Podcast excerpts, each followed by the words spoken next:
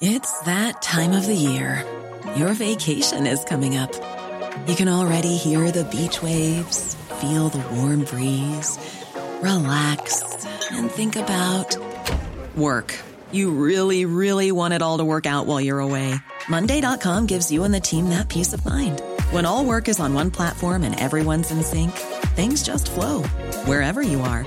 Tap the banner to go to Monday.com.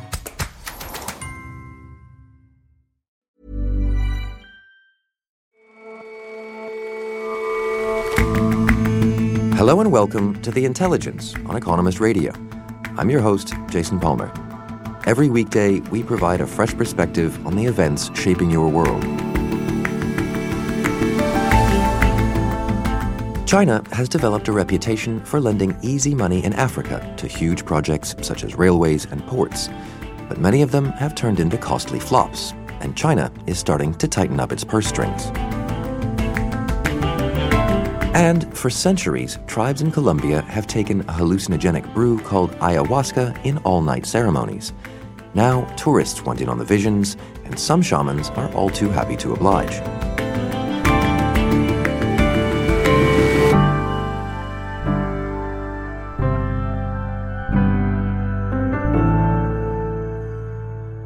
But first, For weeks, President Donald Trump had promised raids to arrest and deport undocumented families living in America. Over the weekend, agents from Immigration and Customs Enforcement, or ICE, were expected to target at least 2,000 migrants across 10 major cities. It starts on Sunday, and they're going to take people out, and they're going to bring them back to their countries. But there was little evidence of that. What drew more attention was Mr. Trump's Twitter tirade against four Democratic congresswomen who have vocally criticized his immigration policies. The kind of crackdown Mr. Trump promised didn't come to pass, but it still might, and that will keep plenty of migrants fearful. This is the second time that the Trump administration has pre announced that there'll be widespread immigration raids leading to deportations. John Prideaux is our United States editor. That in turn created a lot of fear in corners of America where there are a lot of undocumented migrants. Only the raids didn't really materialize in the end. There was some fairly routine immigration enforcement, but not the sort of mass roundups that had been trailed in advance. And why do you suppose that is? Why didn't the administration fulfill its promise to, to really go for these people? I think there are two reasons.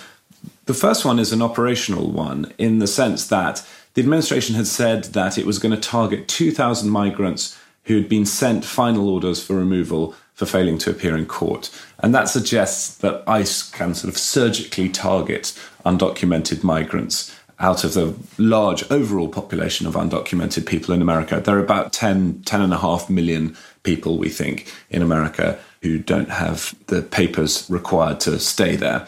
And picking out just 2,000 people from that population when you don't necessarily know where they live is an extremely hard thing to do. I think there was a certain element of kind of promising something that couldn't be delivered. And I think the second thing is pre announcing these kind of raids is pretty unhelpful from the point of view of immigration and customs enforcement and their officers who go around. They don't have the legal power to go and break down people's doors. So they have to try and sort of intercept people going about their daily business. If those folks are forewarned, then they can stay at home or they can go stay somewhere else. At any rate, not open their doors to ICE officers. So, why did the administration point out that it was going to do this, to, to trail this? The Trump administration has a few aims here. One is to signal toughness to the domestic audience, in particular Donald Trump's voters and existing supporters who've been promised tough immigration enforcement. Another thing is that the Trump administration wants to deter potential migrants from Central America from making the journey north, and rumors about draconian immigration roundups might be helpful for that. And the third point is that if you take the Trump administration literally, they would like Democrats in Congress to rewrite asylum law. And before the first round of raids were announced and then didn't happen, the administration said, okay, well, we're going to delay these raids to give Democrats in Congress an opportunity to rewrite asylum law in America. And if they don't do that, then the raids will go ahead. So let's take those three points in turn. As far as playing to a domestic audience, do you think that Mr. Trump's plan is succeeding? I think his domestic audience that he's interested in here, which is not the whole of America, it is the you know 40 odd percent of American voters who approve of him. I think those people will forgive him even if these raids never materialize. And what about the, the degree to which talking these things up actually deters migrants from coming into the country in the first place? That's very hard to know because there are all sorts of other factors that affect the flow of migrants. There's often a misperception encouraged by the president that these people are coming from Mexico. They're not coming from Mexico. They're transiting through Mexico. They're coming from Central America. And one thing that has a big effect is just the weather. Border crossings tend to drop over the summer months when it's very, very hot. And so we ought to see a decline. But that decline, I mean, you could attribute it to President Trump's deal with Mexico for them to get tougher on their border enforcement. You could attribute it to some of this kind of rhetoric that we've seen. You could attribute it to some of the kind of cruelty at the border with the separation of children and so forth, or it might just be the weather, and it's probably the weather. And and what about spurring Democrats to, to change asylum law? Is that does it look to you as if that, that's actually having any effect? No, it doesn't. A, Democrats don't particularly want to help him out on immigration law, and B, asylum law, which is the particular part of the immigration law that he, he now says he wants changed, is incredibly fiddly, um, but it's very hard to know what to put in their place. It's easy to imagine that there is some connection between the, the raids that weren't this weekend um, and these incendiary tweets that the president has has sent out over the weekend, attacking four Democratic congresswomen who are known for their opposition to his his policies on migrants. Do, do you see a link there? I think there might be a link. I mean, one thing that the president is very good at is using his Twitter feed to distract people. So you could imagine um, amid these ice raids that now promised twice, you know, not materializing, getting people talking instead about the president attacking a group of Democratic, non-white Democratic congresswomen could be quite helpful. So I, I think there may be an element of that going on. So these big advertised raids didn't happen this weekend. And in the meantime, what are the knock on effects of creating this kind of climate of fear for, for those migrants?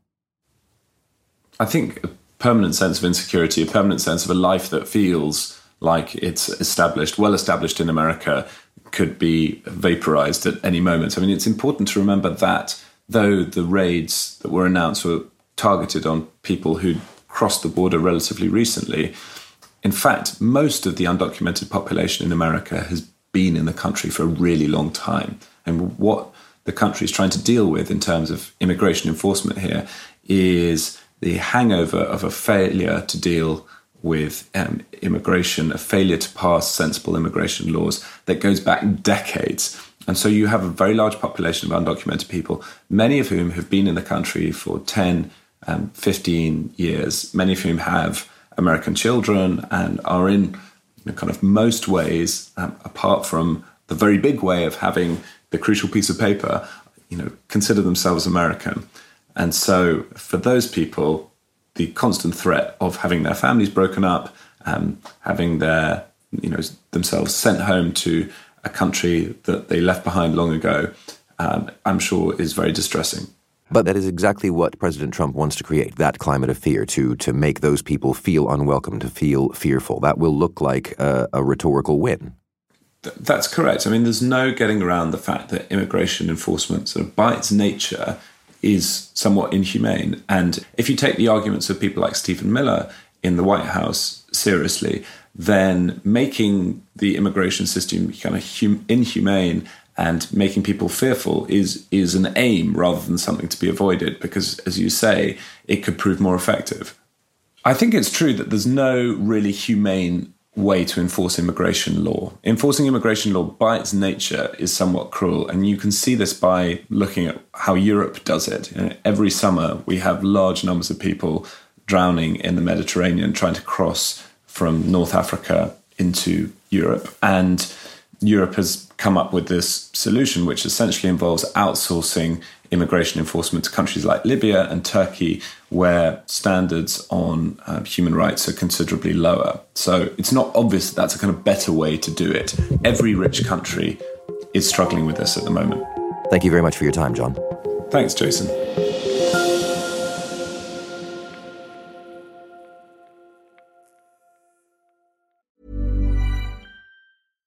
Hi, I'm Daniel, founder of Pretty Litter. Cats and cat owners deserve better than any old fashioned litter. That's why I teamed up with scientists and veterinarians to create Pretty Litter. Its innovative crystal formula has superior odor control and weighs up to 80% less than clay litter. Pretty Litter even monitors health by changing colors to help detect early signs of potential illness. It's the world's smartest kitty litter. Go to prettylitter.com and use code ACAST for 20% off your first order and a free cat toy. Terms and conditions apply. See site for details.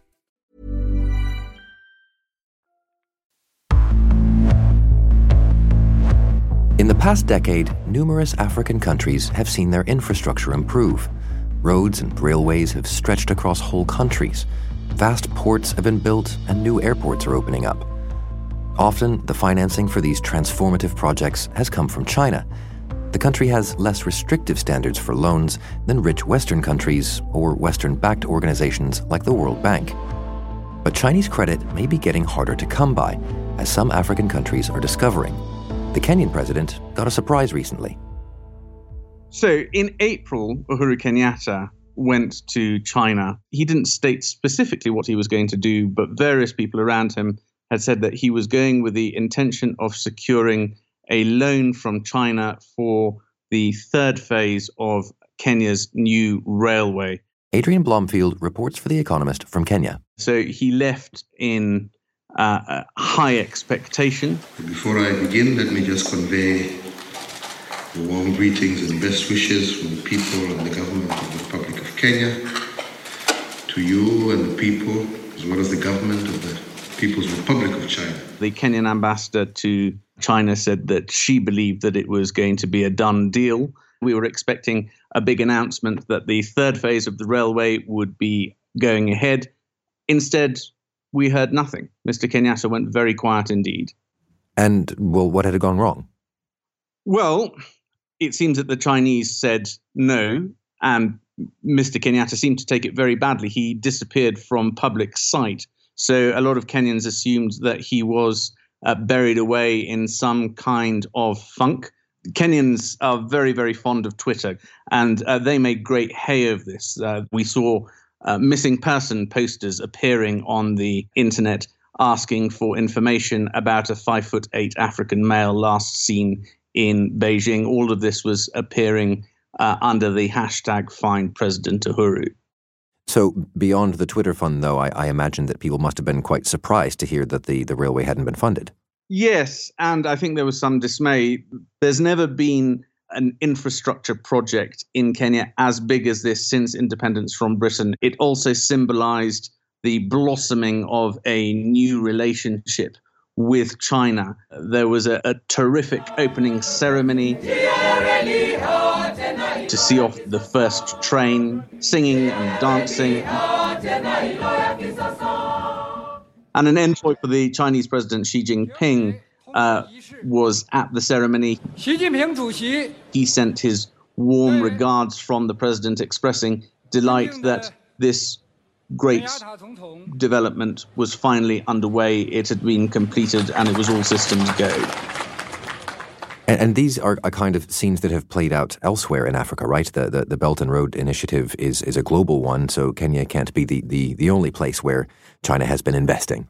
No, indeed. Since 2000, according to the China Africa Research Initiative, uh, more than, uh, well, some $143 billion has been lent out by uh, China to African states. And African states very much welcomed this new relationship with China, the ever giving godfather. China did not have a colonial history in Africa. There was a, a, a feel that the relationship came without baggage. And indeed, when uh, President Xi promised another $60 billion in aid and loans to the continent last year, he was careful again to emphasize that it came with no political strings attached. Well, I mean, that does sound almost too, too good to be true. It was too good to be true, or it seems to be getting that way. First of all, there is growing caution, not often publicly voiced by African leaders. They don't want to bite the hand that feeds, but there is growing caution about where this relationship is going. And certainly among African publics, there's there's much greater division. There is there you often hear accusations that China is actually just another neo-imperialist that is coming to exploit African resources. Something like a million Chinese people have moved to Africa, and often, rightly or wrongly, inaccurately or accurately, a lot of Africans say they are taking the jobs that we should be doing. So there's also this fear that is talked about more in the West that China is engaging in what people called debt trap diplomacy. In other words, China is deliberately lending too much money to African countries in the hope that they will not be able to pay it back and then they'll be able to seize assets. So, what about that suggestion then that that, that China is uh, providing a, a sort of sweetheart loan deals, and then when they go south, then then China gets to seize those assets? I think broadly there have been one or two issues for concern. What happened in Hambantota in Sri Lanka, where uh, Sri Lanka essentially surrendered the port uh, after it failed to repay loans, spooked a number of African leaders. And there are one or two places in Africa that sort of fit into that theory. Uh, there are 3,000 projects that China has financed around the world, though, and it doesn't really make much sense uh, for China to try and seize all of those as assets in return for giving out dodgy debt. It wouldn't make financial sense. Well, where does that leave us, though, with the, the case of Kenya, where they had put in quite a bit of money but then pull, pulled out at the last? I think a lot of the negative publicity that China has got on debt trap diplomacy has made them think twice. They are in danger of squandering political capital in Africa. So I think a more realistic approach is now being taken in terms of some of the projects that China is financing. The standard gauge railway in Kenya has not done terribly well. It suffered from overly ambitious projections. It's carrying far less freight than it was meant to do. I think China has looked at this and they're realizing that whatever happens, this railway looks very unlikely ever to make money. And so, your read of this is that China might be rethinking its uh, sort of willy nilly granting of no strings attached loans? Yes.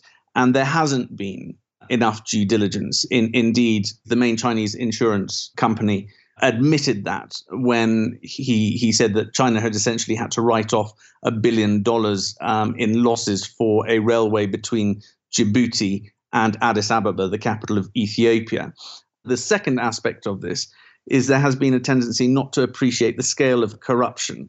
Huge amounts, according to critics, have been siphoned off this railway. China are asking much tougher questions. So, according to government aides that I spoke to, when Mr. Kenyatta was in Beijing, when he met uh, his Chinese counterparts, they were asking questions about how are you going to manage corruption? How are you going to be more transparent on these um, types of questions? They even wanted to know in terms of his political intentions, whether he was going to stand again in 2022. And what those aides said was it felt like talking to the World Bank. So China is really pivoting in terms of its lending, if this is borne out elsewhere, closer to Western standards. And I think a lot of people would say that is good news.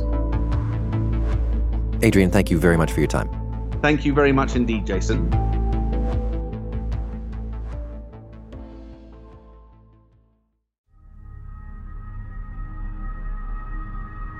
In Colombia, ayahuasca has been used for centuries as part of sacred indigenous traditions. The medicinal plant can cause intense hallucinations and spiritual experiences. It's attracted increasing numbers of tourists who come to the Amazon to take part in the rituals. But their participation has also put pressure on a unique cultural heritage that indigenous tribes are fighting to preserve. They have their own wooden shack. It's called the House of Remedies, and that's where the ayahuasca ceremony takes place. Mariana Palau writes about Colombia for The Economist. She saw an ayahuasca ceremony on a reserve of the indigenous Coriguaje tribe. It's a night long ceremony, and people hang hammocks in the shack. They walk up to the shaman. They call these shamans taitas. And the taita gives each participant of the ceremony a cup with a bit of the brew inside. And then every participant takes it, drinks it, and then goes back to their hammocks where they kind of retreat. Now, a lot of them give into like these very powerful hallucinations. And then closer to dawn, the last part of the ceremony takes place, and it's called the healing part of the ceremony. The Taita sings to expel evil spirits, and they also rub their backs with what is called a waira. So it's basically just a bunch of leaves. And and so these ceremonies are are quite intimately connected with these indigenous tribes. Yeah, so in the Amazon region, there's a lot of indigenous tribes that have taken ayahuasca for hundreds of years, and it's very much a part of, of their culture. So some tribes, for example, take it uh, to connect with the spirit world and they consult with the spirits. Well, not just an essential part of the culture, but also seemingly kind of an existential part of, of some of some of these tribes. But how has it become a draw for tourists? So the thing with ayahuasca is that people experience some very, very out of body experiences while they are taking the brew and they're they're very spiritual experiences people report spiritual awakenings and there's studies that suggest that its active component, which is DMT, might help with addiction or PTSD or even depression. So, because of these very powerful components of ayahuasca, it's had a lot of appeal outside of these indigenous tribes in the West, so to say.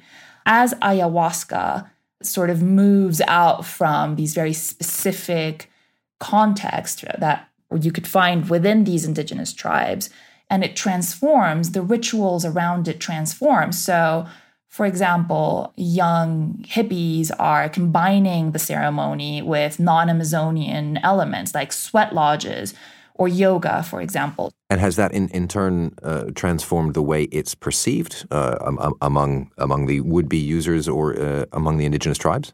Well, I would say it's given it a bad reputation mostly because there's a lot of dodgy shamans that are now all of a sudden coming into scene and giving ayahuasca and they don't really know what they're doing. They're doing things like infusing the brew with scopolamine and that's a plant that basically makes people lose their will.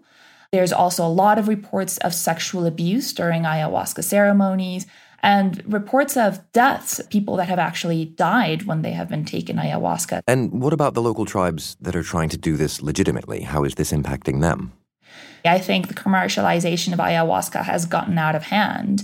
I spoke to Ernesto Evanjuanoy, and he's the president of this organization called the UMIYAC.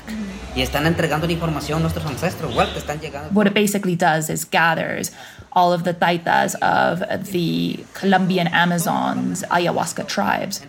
And he told me that they were nothing without ayahuasca.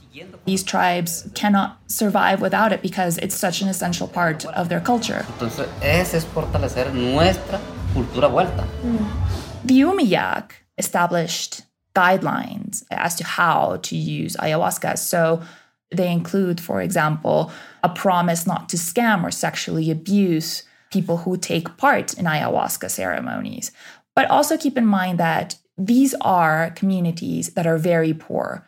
And sometimes people come offering them 30 to 50 dollars maybe even 70 dollars for an ayahuasca ceremony and because they have no other way of making a living they start to sell their own medicine the same thing happened with coca by the way they tried to sell their medicinal plant because they had a need if the commercialization of ayahuasca gives it such a terrible reputation, as is the case with coca, then these indigenous tribes might lose their brew, which is so essential to their culture.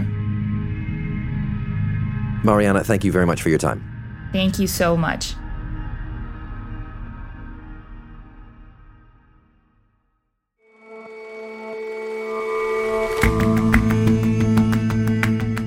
That's all for this episode of The Intelligence. If you like us, give us a rating on Apple Podcasts. And you can subscribe to The Economist at economist.com slash radio offer. 12 issues for $12 or £12. See you back here tomorrow.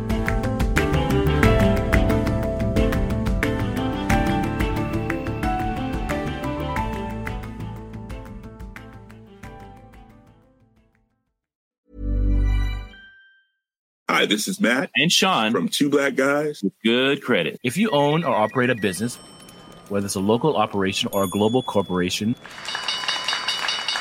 partnering with Bank of America could be your smartest move.